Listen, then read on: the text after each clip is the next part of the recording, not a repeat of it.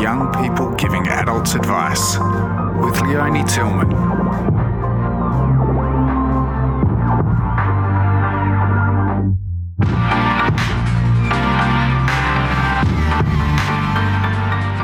In this episode, I talk to Naomi. She's 14 and just such a great conversationalist. It's so nice talking to her. She's got such a joy for life.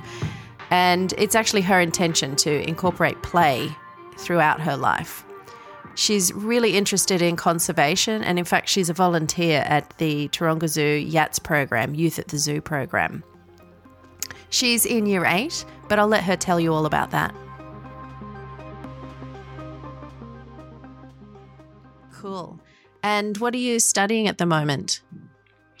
Um, a whole bunch of subjects, basically all of them that you had to do in high school because you only choose electives in year nine. So we're doing all of them. Right. And do you do any languages at the moment? Uh, yes, I do Japanese. So we got to choose out of French, German, or Japanese, and so I chose Japanese. Oh, cool. Yeah. I think when I was in year eight, you got a bit of a taste of all the languages that, that were Mm. available, but you get to choose them now, do you? Yeah, because in year seven you do a taste of all of them, but then you have to choose one in year eight. Okay. So do you speak a little Japanese now? Uh, a little. I'm not too good at it, but Do you think you'll keep pursuing languages when you get older? maybe not necessarily Japanese, but being bilingual has always been something that's interested me. I think it's a really important skill, especially because there's so many different languages, you know, on Earth, and you know, I think it'd be interesting to learn another one. And do you know which one you will pick up later? I'm not sure. My parents speak Afrikaans, so I might want to start learning that. I know it doesn't seem like a language that's very well spoken, but I would like to be able to understand what they're saying when they speak it. Yeah, because I guess that's tied to your history as well. yeah. Is that important to be sort of attached to that? Oh, definitely. I mean, I think it's really important for everyone. Yeah, I, I'm. I mean, language is my passion, so it's easy for me to talk for hours about it. But yeah, I I'm, I, um, and your sister told me that you'd travelled back to South Africa. How was that? Um, yes, we did. We went for a holiday there, and we kind of because my dad had his uh, his university reunion, so um, we went there and we stayed with our grandparents, and we went around a lot of places to catch up with all their friends and stuff like that. And what was the most notable thing about being in South Africa that you remember? Um, I really like being at my grandparents' house because I haven't been there because we left South Africa when we were f- when I was four, and so I haven't been there since I was like four. You know, when I was a really toddler, so I don't really remember stuff. So it was really great going back there because these memories started coming back to me of that place. You know, that was I guess quite special to me when I was a little kid. And what were those memories, or were they just feelings? Um, it was more like memories of playing in their garden under like this big oak tree that I remember. I for some weird reason when I was just standing under, it, I was like, "Oh, I remember this tree." How beautiful! That's really cool. Yeah. And um, what else did you experience when you were there? Um, we went to vineyards there, and they're very different to Australia, and I was quite confused by that because it's also just the food and everything there is quite different to here. They've got some foods that like there that they don't have in Australia, and there are foods in Australia that they don't have there, and I thought that was really interesting. And what's one thing you tried there that you really liked? one thing that I haven't had for ages that I was so excited to have there was you know how in Australia we've got pink creaming soda? Yeah. They have green cream soda and it's lime flavored. And I thought that was so amazing. I loved it so much. Great. I love it. That'll be the first thing I do when I go to South Africa now. oh, definitely. You definitely have to. so, thinking about your future, what, what are you looking forward to about growing up? I'm really looking forward to the freedom of it. I don't really enjoy, you know, with high school having to do subjects that are not entertaining. I'm a very hands on type of person. I like to be doing stuff. Like, I enjoy things like tech and cooking and making things. And so, subjects like maths and English aren't really my favorite. And so, I'm really looking forward to, with university, getting to choose something that I want to study, you know, because I feel like I'll be a lot more passionate and driven when I'm doing something that I really want to do. Do you have any idea what what specifically you might do yet? Um, well, I volunteer at Taronga Zoo. I am part of their youth volunteer program called YATZ. And so I would actually, I keep on changing my mind on what I want to study, but I'd really like to study zoology because I'd love to work with animals someday. Beautiful. I really think it's amazing just learning from them and stuff like that, you know. What have you learned about working at the zoo? It's uh, it's a lot of conservation, especially at Taronga, because it's also a conservation society. And I think it's really fascinating because I'm learning about the earth and I'm learning how they're trying to help the earth and I'm getting to help contribute to that, you know, and I think that's really important that kids nowadays learn about the problems that we're having with things like climate change and stuff like that and how we can protect species of animals that might become extinct soon and yeah, I really enjoy that. And so, if you are doing that now and you study zoology, what sort of career will that lead to, do you think? I think probably I would, something that I would hope is to work at Taronga and probably be a zookeeper there, getting to work hands on with the animals, helping with things like training, because I really enjoy that sort of thing, you know? And what else have you learned by from working at the zoo, whether it's about animals or just more broadly? Um, I've gained.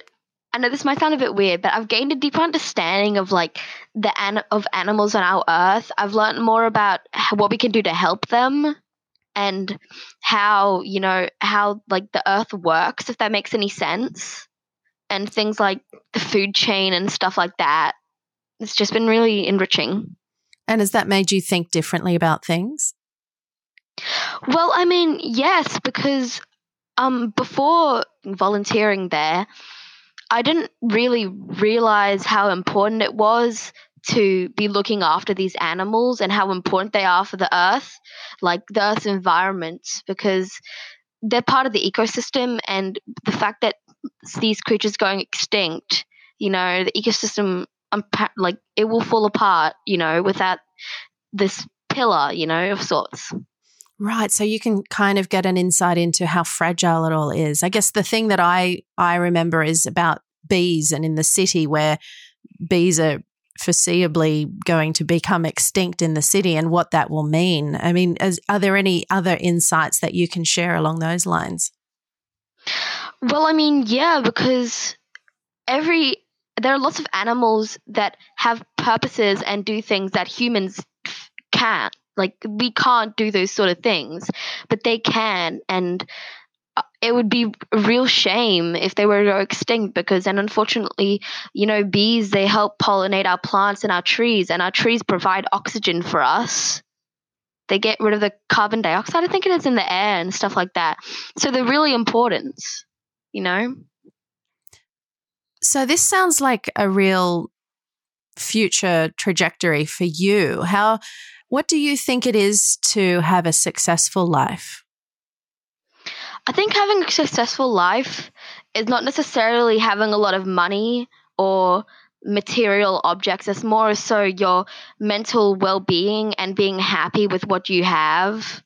I think people forget that you can be happy and you can live a, what you'd consider to be a fruitful life, but without fancy cars and a big house and lots of things you know it's it's it's this whole thing of like what you want versus what you need. And what do you think you will need? Like what would be the bare minimum that you might need as an adult I would just want a place to live and I'd want to be able to provide food for me and possible family, you know, for the till I die, if that makes sense, you know. I just yeah, I just want essentials, you know. And I mean I would like nice things, but I don't think that it's very important. And so you mentioned family there too. What what do you envisage for yourself in the future regarding family? Um family would probably I'll probably find a partner someday. And then I don't think that I'm going to have kids someday. I'll probably adopt because I feel like there are lots of kids in the world who don't have loving parents and who don't have what they'd consider a family. And I'd really like to help them and be there for them to create a family for them because my grandmother was adopted and I'd like to do something like that someday, you know. Wow. Has she ever spoken to you about what it means to be adopted? I never got to meet her. She died um, when my mother was um, very, very young. So I, she, I've never met her before. So mm, yeah. And what do you think might be some of the challenges or the benefits of adopting? I mean, you mentioned, you know, the that helping someone who's in a difficult position. What else? Well, it's also back to the environment, overpopulation, I you know, it's just that because people who have large families, if that makes them happy, then I think that's totally okay.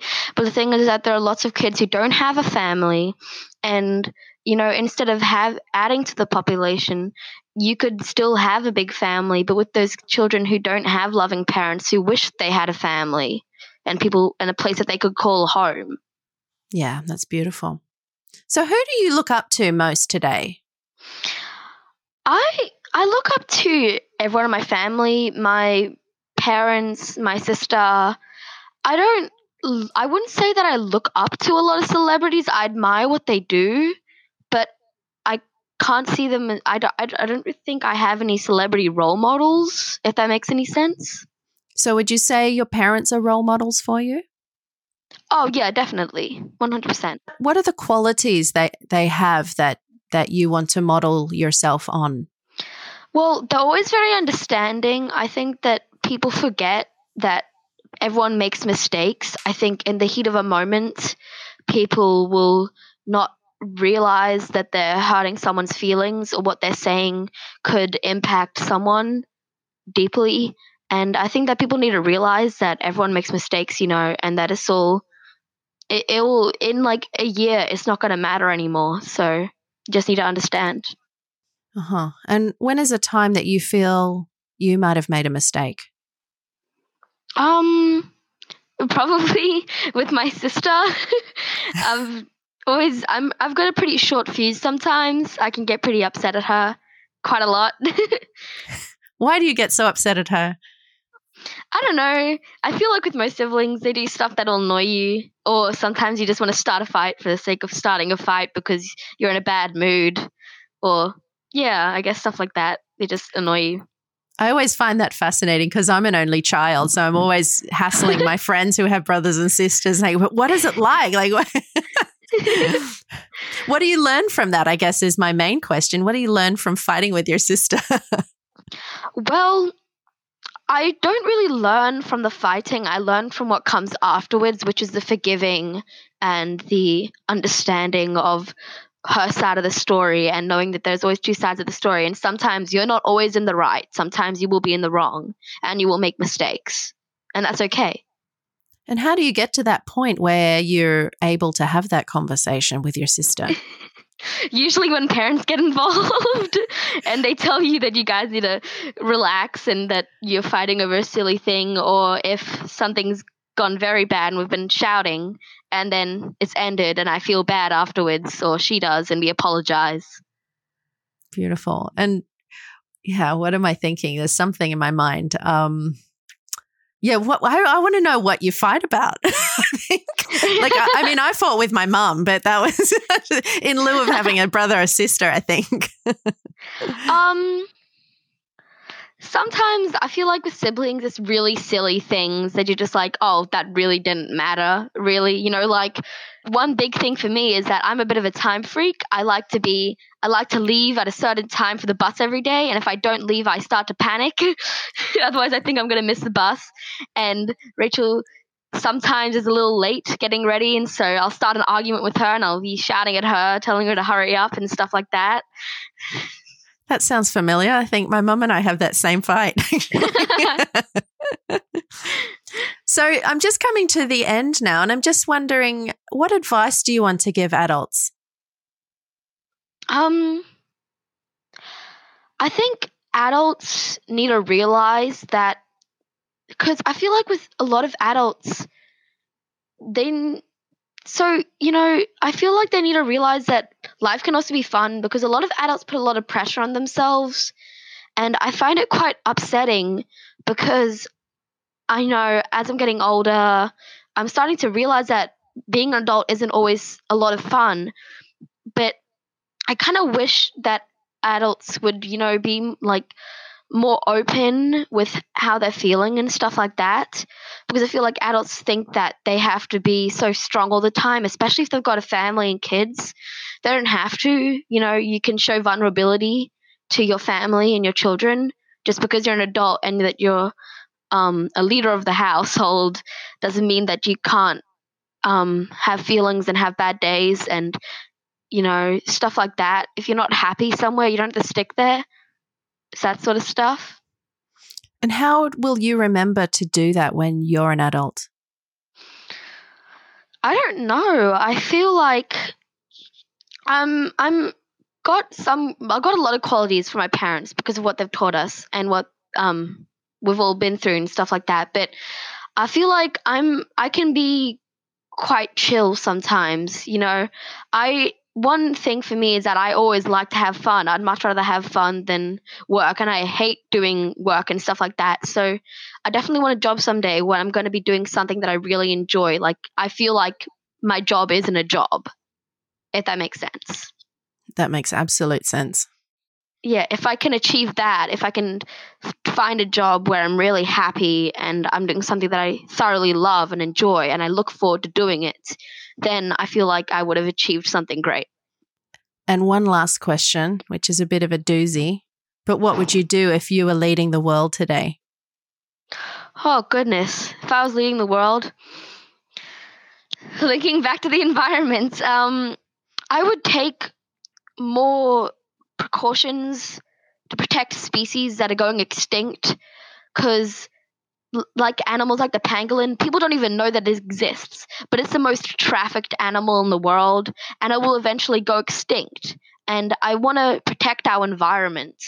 And i feel like the leaders of today's world i they they say that they're doing stuff to help but i feel like they're not because i don't see any change Yeah, that they focus so much on the economy, don't they? So I feel like yes there must there must be something really important in the economy, but most of our conversations outside of politics tend to revolve around yeah, the the ecology. So how do we marry those two together? I, I love that I've got no idea what the answer might be for myself, let alone for you. I I really I don't know, but I feel like maybe they could focus a little bit less on that and more because without things like with agriculture and stuff like that, you know, it's growing crops and stuff like that to feed us, right? And that's the basis of all our foods. But the thing is that those things can't grow without the help of animals and without having good soil and stuff like that. And to have that, you have to have a healthy earth. And that will lead back to the economy. yeah, it's kind of maybe there's too much. It's not that one can't exist without the other, but there is too much of a weighted focus on the economy, maybe. Is that Exactly. a good summary? Yeah. Yeah, because it's always about just making more money and stuff like that. And I think that's a bit selfish. Yeah. It can be addictive, can't it? I think as an adult, I think and see that that gets addictive. Yeah. Cool. Naomi, it's been really great talking to you. Thank you so much. I love hearing your thoughts. Thank you. It's been a pleasure. Hope to see you soon. Thanks very much. Bye.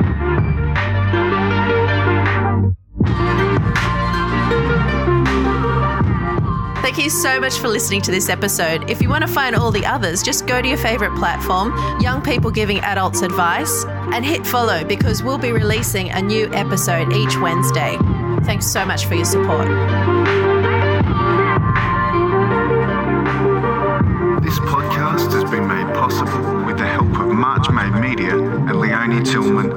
For Business.